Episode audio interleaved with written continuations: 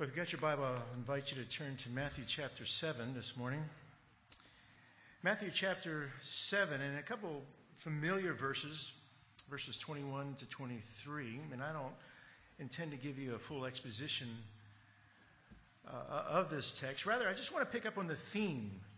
There's obviously a major theme that Jesus is bringing out here. Uh, and obviously, the theme is what it means to be a Christian. I, I just, just want to talk to you about that this morning. What does it mean to be truly saved? Uh, this is such a vital question today. I mean, I think you know um, that we live in an uh, age of increasing confusion, increasing deception, even in the church. And perhaps the greatest point of deception in the church at the moment is this question of who really is a Christian? Who really is a true disciple of Jesus Christ. I mean, when the church starts affirming homosexuals who love Jesus, quote unquote, as Christians, uh, we're in trouble.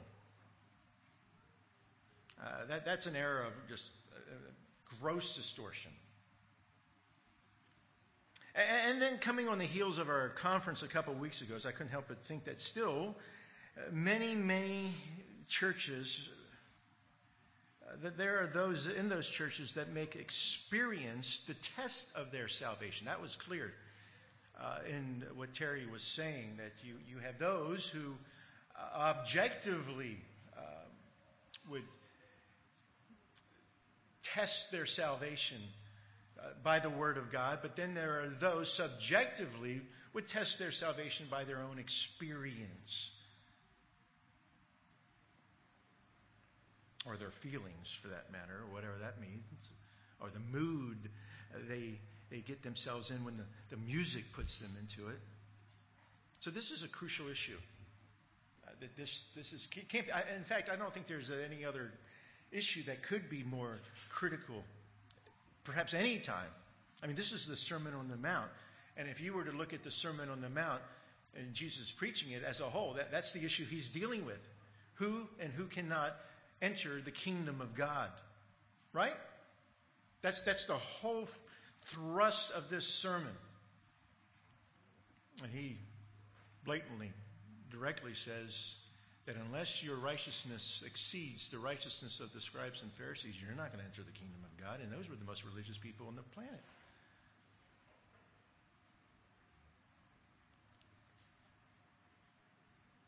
So, what's the test? What are the, the tests, or even maybe we can broaden it a bit. What are the signs of true salvations? As I said, we need to be clear about this. I mean, eternity is at stake. People's souls are at stake. Your soul is at stake.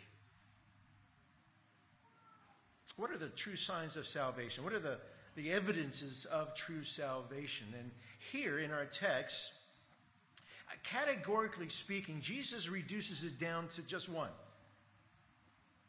we, we could talk about signs, plural, but here in our text, Jesus gives us, categorically speaking, just one. One sign, one evidence. Let me read the text and see if you can pick it up.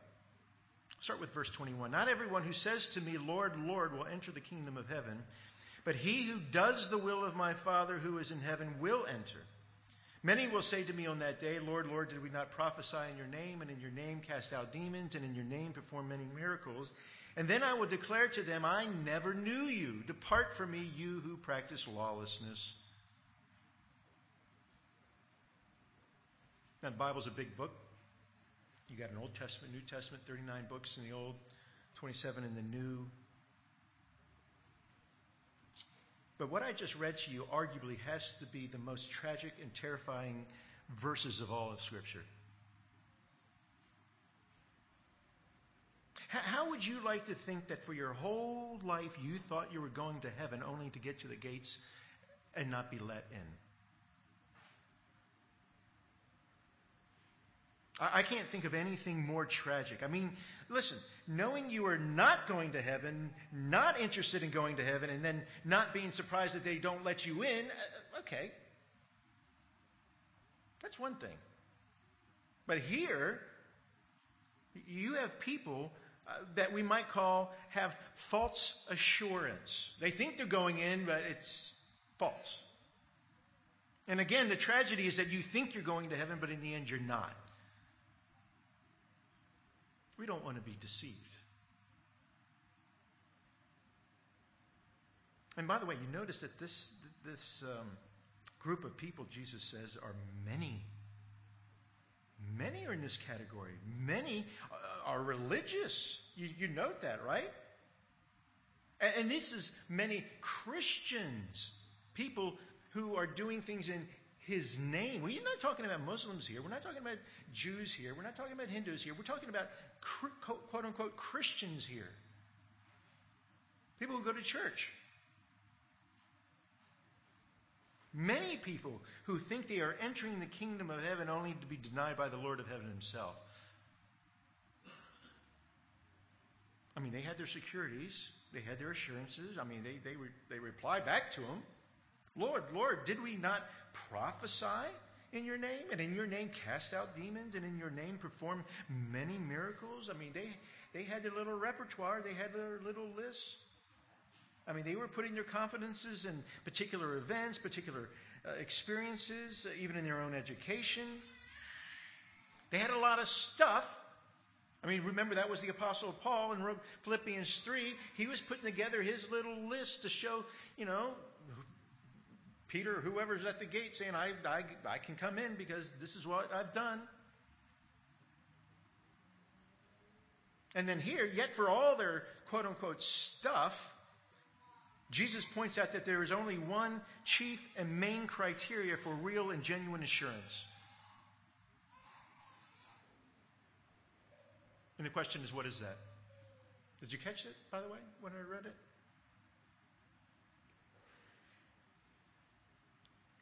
Three words. My Father's will. The will of my Father. In, in other words, that's not what you did, but that's what you should have done. In other words, you look over your life and you ask yourself this question. This is the most vital question you need to be asking yourself right now. Am I characterized by this one thing? And what is that one thing? Am I doing Jesus' Father's will? And what is that? One word obedience. You catch that? Obedience. Or, or to put it in the Apostle Paul's words, am I zealous for good works? Obedience, obeying God, obeying God's word, submitting myself to the Lordship of Jesus Christ. That we can reduce it down to one sign, one evidence. Again, it's not the perfection of my life, but it's what? The direction of my life. Do I have a desire to obey God? Or, as I read earlier, can I say with the psalmist, remember what I read earlier from Psalm 119? Do you have his heart?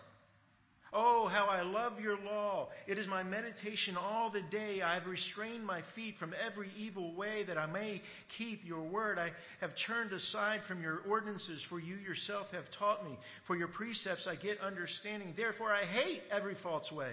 Your word is a lamp unto my feet and a light to my path. I've inherited your testimonies forever, for they are the joy of my heart. I've inclined my heart to perform your statutes forever, even to the end. I hate those who are double minded. I love your law. Depart from me, evildoers, that I may observe the commandments of my God. Can you say that? I mean, there's a specific theme going on there. There's a specific and particular passion going on there. You come back to Jesus' words here in Matthew 7. Uh, you need to take that as a warning, by the way. When he was offering that verses 21 to 23. To those immediate hearers on that day on the mountain, yes, you could say it was instruction, yes, it was exhortation, but altogether it was a warning. It was a warning. It was a warning not to be deceived. It was a warning not to be fooled by false assurance. It was a warning not to put your hope in anything but the finished work of Jesus Christ alone. And what were they putting their confidence in? Ah, we were prophesying, we were casting out demons, we were performing many miracles. Does, does that sound like experience? Don't put your assurance in experience. Don't put your assurance in external things. You say, well, what is the evidence? What is the evidence? By the way, I, I, couldn't help but throw this in. When Jesus gave those words on that day, on that mountain, and remember, he was specifically talking to his disciples, I, I thought, well, did the disciples get that? I mean, some of them wrote letters. Do, do they basically say the same thing Jesus said that day, and, and, of course they did. And in particular, Jesus' inner three, Peter, James, and John, all three of them subsequently that wrote letters addressed this very subject of assurance of salvation. James, you remember, says in James 1.22, prove yourselves doers of the word and not merely hearers who delude themselves, who deceive themselves. How do you deceive yourself? Well, you hear it, but then don't do it. You're here this morning and you hear it. It goes through one ear and out the other. You walk out that door and it doesn't do a thing for you. You might get moved emotionally and you might get inspired, but there, there's no real faith that anchors you down. Remember, James also said faith without works is what? Dead. Works. Good works is not the root of our salvation, but it is the what? Fruit of our salvation. It's the evidence of our salvation. It shows that you have true faith. Now, Peter gets on this as well. You know, turn there in 1 Peter 1, verse 6. In this you greatly rejoice, even though now for a little while, if necessary, you have been distressed by various trials. So your trials are in your life and you, it's rocking you. It's shaking you. Shaking your faith. And he says, so that the proof of your faith, being more precious than gold, which is perishable, even though tested by fire, may be found to result in praise and glory and honor at the revelation of Jesus Christ, and that though you haven't seen him, you love him. And though you do not see him now, you believe in him. You greatly rejoice with joy inexpressible, full and and full of glory, obtaining as the outcome of your faith the salvation of your souls. In other words, you're, you're in the midst of trials. Trials are there to, to rock you, right? To test you. That's what a test does. It tests whether you truly believe what you believe. It's an assessment. I've learned all this stuff about God over the last whatever months. Now I've got to take a test. Do I truly believe He's good? I've been told He's good. I've been told He's sovereign. I've been told He's wise. I've been told He's benevolent. Now I'm going to take a test. And the trial comes in your life to really, do you believe that? And Peter says, well, you passed the test. You passed the test because you're obeying. Of course, John, John gets on this as well, not just James and Peter. Remember, I said the disciples got this. John says, By this we know that we've come to know him. How do we know that we've come to know him? That, that's, that's the question. How do you know if you know Jesus? If we keep his commandments. Mark it, 1 John 2 3. And by the way, that word keep Keep speaks of a watchful, careful, thoughtful obedience. It, it, doesn't just include the act of obedience, but the spirit of obedience. You keep it. Just like psalmist. I keep it, but I, I want to keep it. I love to keep it. And then John follows that up in 1 John 2 4, the very next verse, he says, The one who says, I have come to know him, but does not keep his commandments, is a liar and the truth is not in him. But whoever keeps his word, in him the love of God has been truly perfected. By this we know that we are in him. The one who says he abides in him ought himself to walk in the same manner as he walked.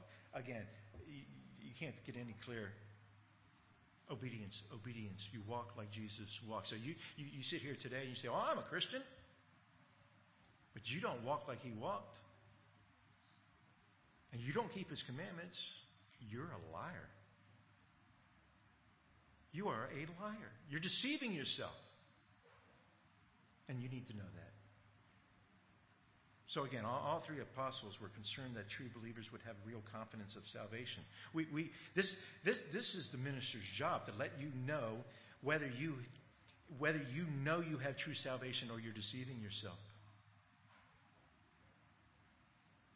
I mean, the minister's job is to, is to give true believers that real confidence of salvation or to expose you as a hypocrite, as frauds. So, with, with all of that, let, let, me give you a, th- a, few things to think about. I just jotted down a, a number of things that I see as um, what the Bible says as signs or evidences that mark true conversion. Um, maybe this can be a time of examining yourself.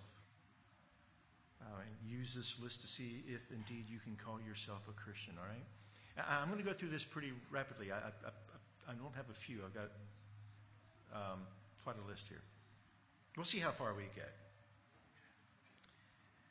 But, but here are the, the, the signs, the marks of true salvation. You start with obedience, but let's flesh that out a bit. Number one, how do I know if I'm a Christian? Could I be called a Christian if I had a preoccupation with spiritual things? That, that marks a Christian true spiritual things. I mean, we've got to put a footnote on everything today. But preoccupation with spiritual things, or preoccupation with the spiritual disciplines. Discussing with a few guys the last few days about spiritual disciplines. Now, we could say it another way. Are you spiritually minded? Now, all of that means that you're born again. I mean, this is where you have to start, right? You're not going to engage in spiritual disciplines. You're not going to be spiritually minded. You're not going to have a preoccupation with spiritual things unless there's a spiritual life in you, right? Ephesians 2 He who made you alive.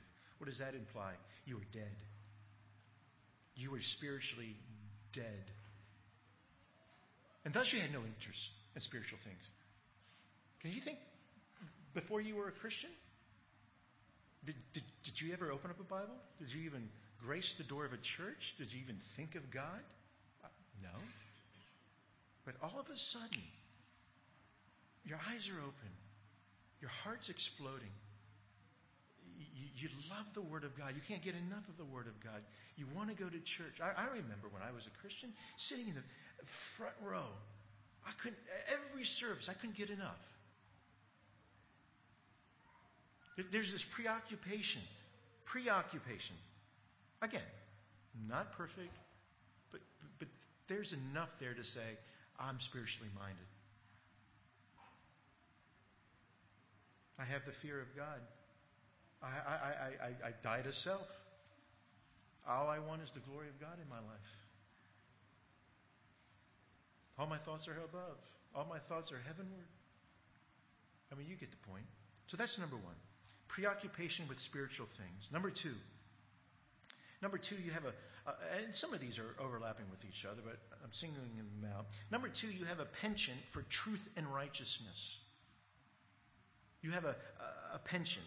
All right, I'm keeping the peace. You can notice, by the way, already. So the penchant. What does mean? You, you, you just you again a desire. You have a desire for truth and righteousness. You are like that psalmist that says, I love your word. And saying I love for your word, I love the truth. I mean, that's what Christians are all about, right? Christians are about the truth. Non Christians out there, they suppress the truth, they hate the truth. And I've said this before, I'll say it again, but you know, you read A.T. Robertson's little word pictures of the, the New Testament, I love that and in, his word picture that he believes that Paul is, is, is using there for suppressing the truth is like the guy that puts something in a box, he closes the box and then sits on the box. Just out of out of place, out of sight, not interested. That's not a Christian. A Christian loves the truth. He loves righteousness. Often somebody says, Well, how do you know you know, so and so is a Christian. Right? What, what is the evidence? And we, you know, something comes to mind. Well, he, he obeys, he does the Father's will. But I tell you, the other thing that immediately pops into mind a number of times is what? Does he hunger and thirst after righteousness? Does he hunger and thirst after righteousness? He loves the truth. He loves doctrine. He loves theology. Martin Luther said, Theology is heaven, doctrine is heaven. Number three. Number three. What's a mark of a Christian? A mark of a true Christian is that he pines for Christ's return. Or, or say it another word, he pines for heaven. Can't wait to get out of this place. I mean, are you like the Apostle Paul that says, I, I, I am sick? Uh, you can say it a couple ways. One, I'm sick of being in this, this, this body that I, I continue to make me sin. Remember he says that in Romans 7? Get rid of this thing. Get rid of this dead carcass that I'm in. I can't wait to be glorified, where I don't struggle anymore with sin. I don't struggle anymore with the flesh. And then outside of myself, I'm sick of this unrighteous world. I'm sick of this wicked place. I long to be in a place of righteousness and holiness and truth. So you're either saying, Maranatha, Lord, come quickly.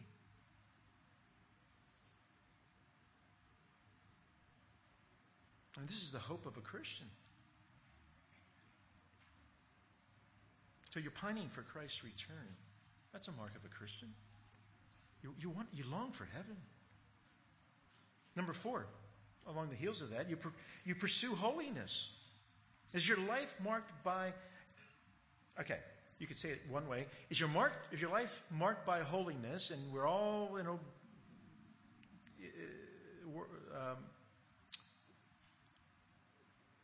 uh, what's, what's the word I'm going we're, we're all in the progress of being worked on, right? But is our desire to get there? I guess that's the issue I'm trying to get to.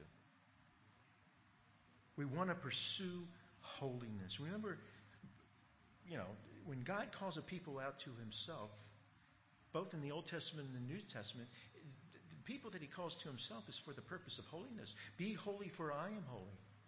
And Peter gets on the same train and says, You ought to be in the pursuit of holy conduct and godliness. That's 2 Peter 3. This is the mark of, of a Christian. Holiness.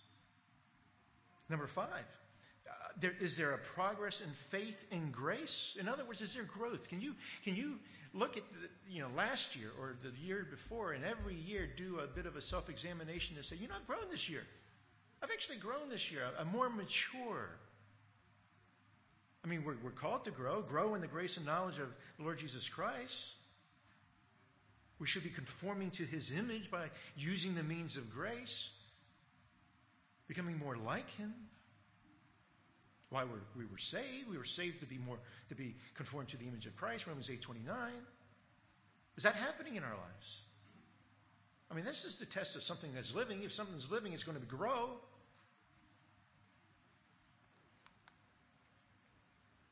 On the heels of that, number six, praying and praising. I mean, uh, the Christian's life should be marked by praise and prayer Somebody said prayer is like breathing, and that's true.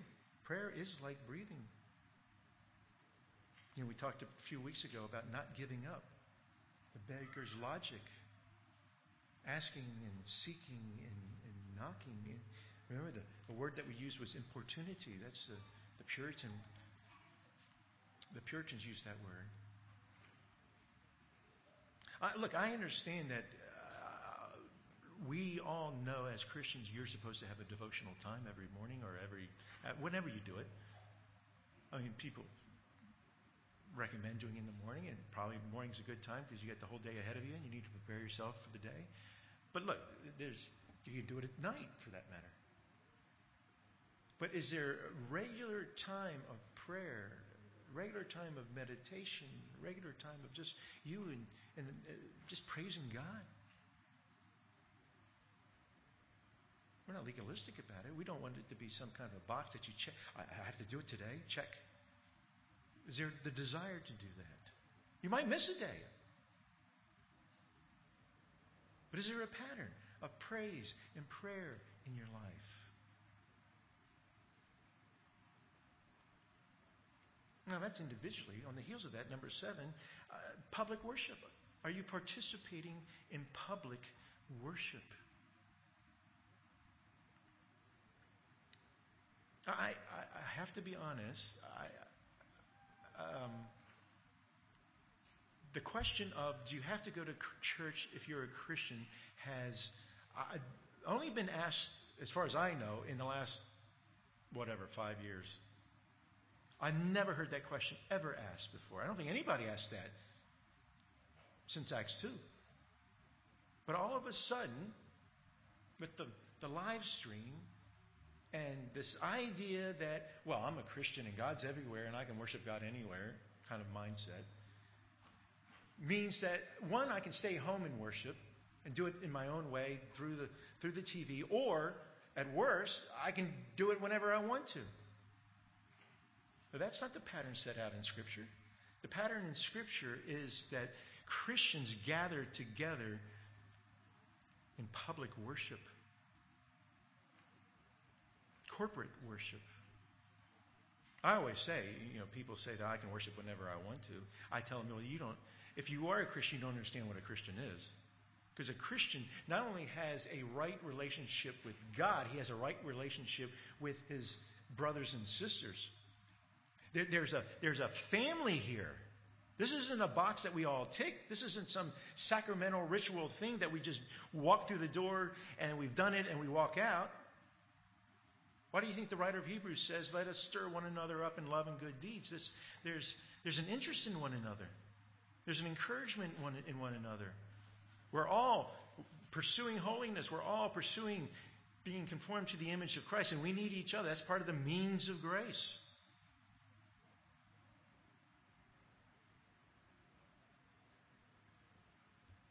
When you were saved, you were baptized into Christ by the Holy Spirit, and the Holy Spirit gave you a gift. You understand that, right? 1 Corinthians 12 through 14, Romans 12, Ephesians 4. You have been given, if you're a, a true Christian, you have been given a spiritual gift. Okay? You didn't, you didn't ask for it, it was given to you. It's a gift. That's what a gift is, right? Why did he give you a gift? What was the purpose of giving you that gift? Just to cuddle it, just to look at it, just to do nothing with it? No. The purpose of the gift was for you to edify and encourage the body. The gift was for you to serve the body. And you can't do that at home all by yourself. The only way you can serve the body is being with the body. Now, you might have to take a couple steps back and say, whoa, whoa, what are you talking about gifts? I have a gift. And maybe we, we need to talk about gifts. Find out what your gift is. And then serve the body with that gift. But this is the point. True Christians, the evidence, the sign of a true believer is that they participate in public worship. You're going to be here as, as much as you can because you want to be here. Because this, you know this is where you are equipped, this is where you are edified, and this is where you serve. This is your family. Now, if you don't like this family, go find another family, but be part of a church. Be part of a church. Be part of a local assembly. Now, as I said, we gather together to be edified and to serve one another, but we also gather together to be equipped. And we're equipped to do what? The work of the ministry. And part of that work of the ministry is to walk out that door and what? Be a light, to be a salt. In other words, here's number eight. Mark of a, of a, of a true Christian is that some point in their life, not saying every day, not even saying every week, but you will evangelize. You will proclaim to the lost. You can't not help to do that. If you know that there is a heaven and that there is a hell, and that the hell is forever, where somebody that will die in their sins apart from Christ, not knowing Christ, eternal judgment, the wrath of God, all the images in the Bible, and you believe that, you cannot help but tell people to get out of it, right? And tell them how to get out of it. You've got children. You've got a spouse, perhaps. You got other family members. You got a coworker. You got fellow students. You got a neighbor. Uh, there's people all around us who are going to hell. Now, do it with compassion. You, you, you do it with love. But ultimately, you're doing it for the glory of God. It brings God glory when you evangelize and proclaim to the lost His gospel. Obviously, we can say more about that, but let's move on to number nine. Number nine. A true believer, I believe, will have pangs of conscience when they sin. I should have probably put this back earlier when I said we pursue holiness, but uh, when we sin, we, we desire to pursue godliness, we desire to pursue uh, holiness. Um, like the psalmist, we hate sin, but guess what? We are going to sin. The question is do you have pangs of conscience when you do sin? Are you sorry for your sin? You hate your sin? That's a mark of a believer. You're repentant. We are going to sin. But if you persist in a particular sin with no pangs of conscience, no remorse, I, I think there's a serious question to be asked there. Why not? Maybe you've hardened your heart. But I tell you this if you are a Christian, the Lord's not going to let you just keep going on and on and on. He's going to chasten you. And that's going to be very painful. Psalm 97:10 says, "Hate evil, you who love the Lord." 1 John 1 6 says, If we say that we have fellowship with him and yet walk in the darkness, we lie and do not practice the truth. You know, I um, every once in a while, I, I, don't want to give you the impression that I watch it often, but every once in a while, I'll turn on the TV and they've got like three or four quote unquote Christian channels, um, TBN. Oh, can't, they renamed a few of them. I, I can't remember all their names.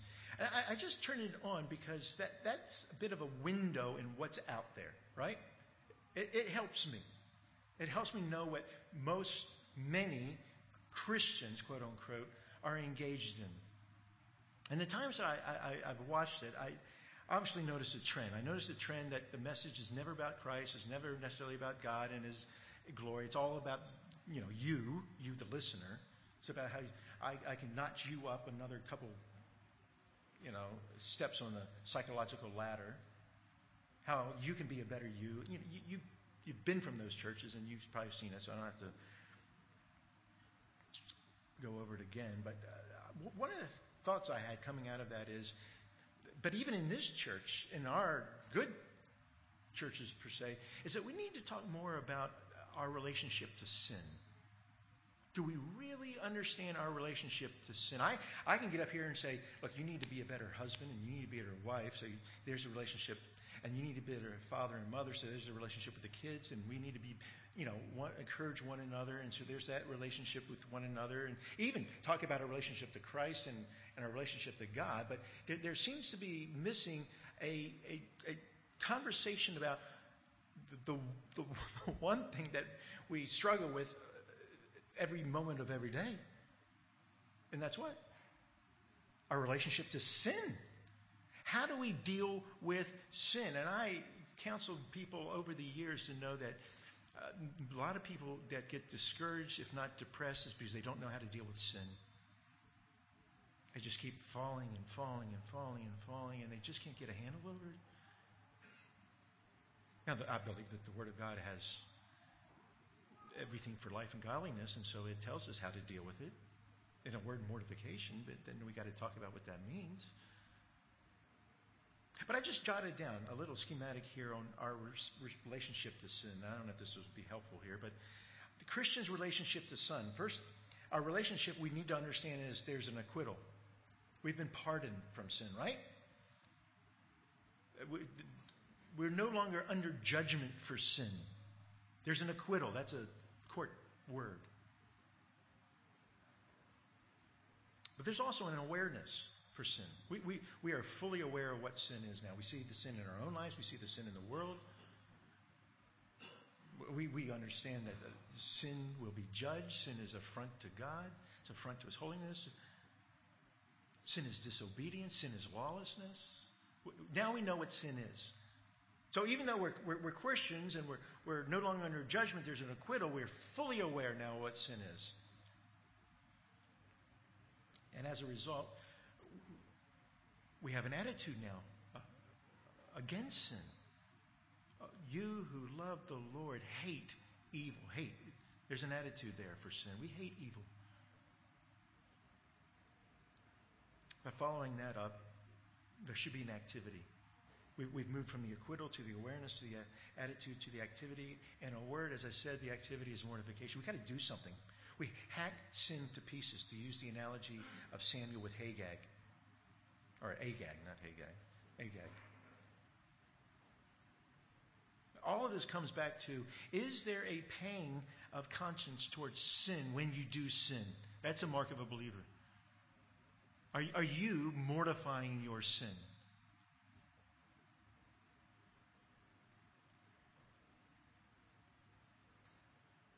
Let me give you one more. I did have 17, but we'll stop at 10. You're welcome. Number 10. Persevering through trials and persecution. Let me say that again. The mark of a Christian, the evidence of a Christian is that they persevere. Uh, and obviously, uh, when everything is going great, then persevering is going to be natural. But when, when the tests come, when the trials come, when the persecution comes, will you persevere? Will you give up? I mean, we're going through the book of Hebrews and we'll return to it soon. But that's the, that's the message. Persevere. Persevere. Look to Christ. Look to Him. And we always say the worst, the worst thing is the best thing. What's the worst thing? The worst thing is that you die, you're killed. And then you're immediately with the Lord. How bad is that? And obviously, James talks about this. Consider it all joy. I mean, uh, really? I mean, you might be going through a trial right now and you're saying, I don't feel too joyful. And I actually don't think that's James's point. Trials aren't joyful when you find that your kid has cancer. That's not joyful when your spouse, is, you know, gets in a car accident and is in the hospital. That's not joyful. So what, what, what is he talking about? Talking about the, all, all that God is doing in your life through this trial to refine you and make you more like Jesus Christ. Because let's face it, the trial does what? If you're a true Christian, you're not going to give up. You're going to go down to your knees. You're going to pray more. You're going to read your Bible more. You're going to, you're going to plead for God to give you more grace in your life. Those are all good things, right? But you're going to persevere. I think one of the other things that Christians need to get a hold of is not just an understanding of their sin, but on, on this point, they need to have a, an understanding of providence in their life. I, I, I, do, I don't think they truly understand what it is that that or knowing that God is in charge of their life and everything that happens to them, good or bad, is from His hand. It's from His providence. And He has a purpose for them. Now, let me be quick to say the way you persevere through the trials and persecution is not to look at the providences, but look to the promises. Because you, you might be reading the providences wrong, but you can't be reading this wrong. Does that make sense? This is the more sure word. But true Christians, I mean, remember the parable of the sower? You remember uh, Jesus said, you know, the, the sower goes out, the seed goes here and here and here, and it all looks good, but all of a sudden, trials come on that seed, chokes it out, and it's gone. Some say, you know, I didn't sign up for this. I'm out of here. But the true Christian will persevere. The true Christian can't lose his faith. And that's, that's the message of the book of Job. You can do whatever you want, God said to Satan. Take his family, take his livestock, hurt him. Don't take his life, but you can do whatever you want with him. But it, will he? Will he reject me? In the end, he doesn't. He struggles a bit, yes, but in the end, he doesn't. And we're like that. We struggle a bit when trials come, but in the end, we're still here. We're still persevering. That's a mark. You know people who, who say they're a Christian and all of a sudden trials come in life and they're not here anymore, they're not anywhere. Well, what happened to them?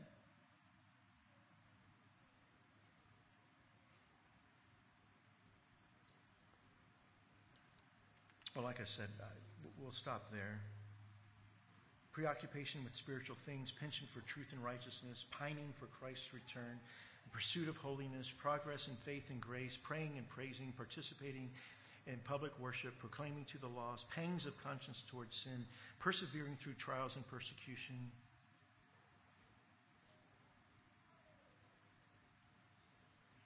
How did you do? Can you you look at that? And again, yes, Todd, I, I, I, I'm not perfect in any of that, and we're not saying to be perfect in any of that. But is, is your heart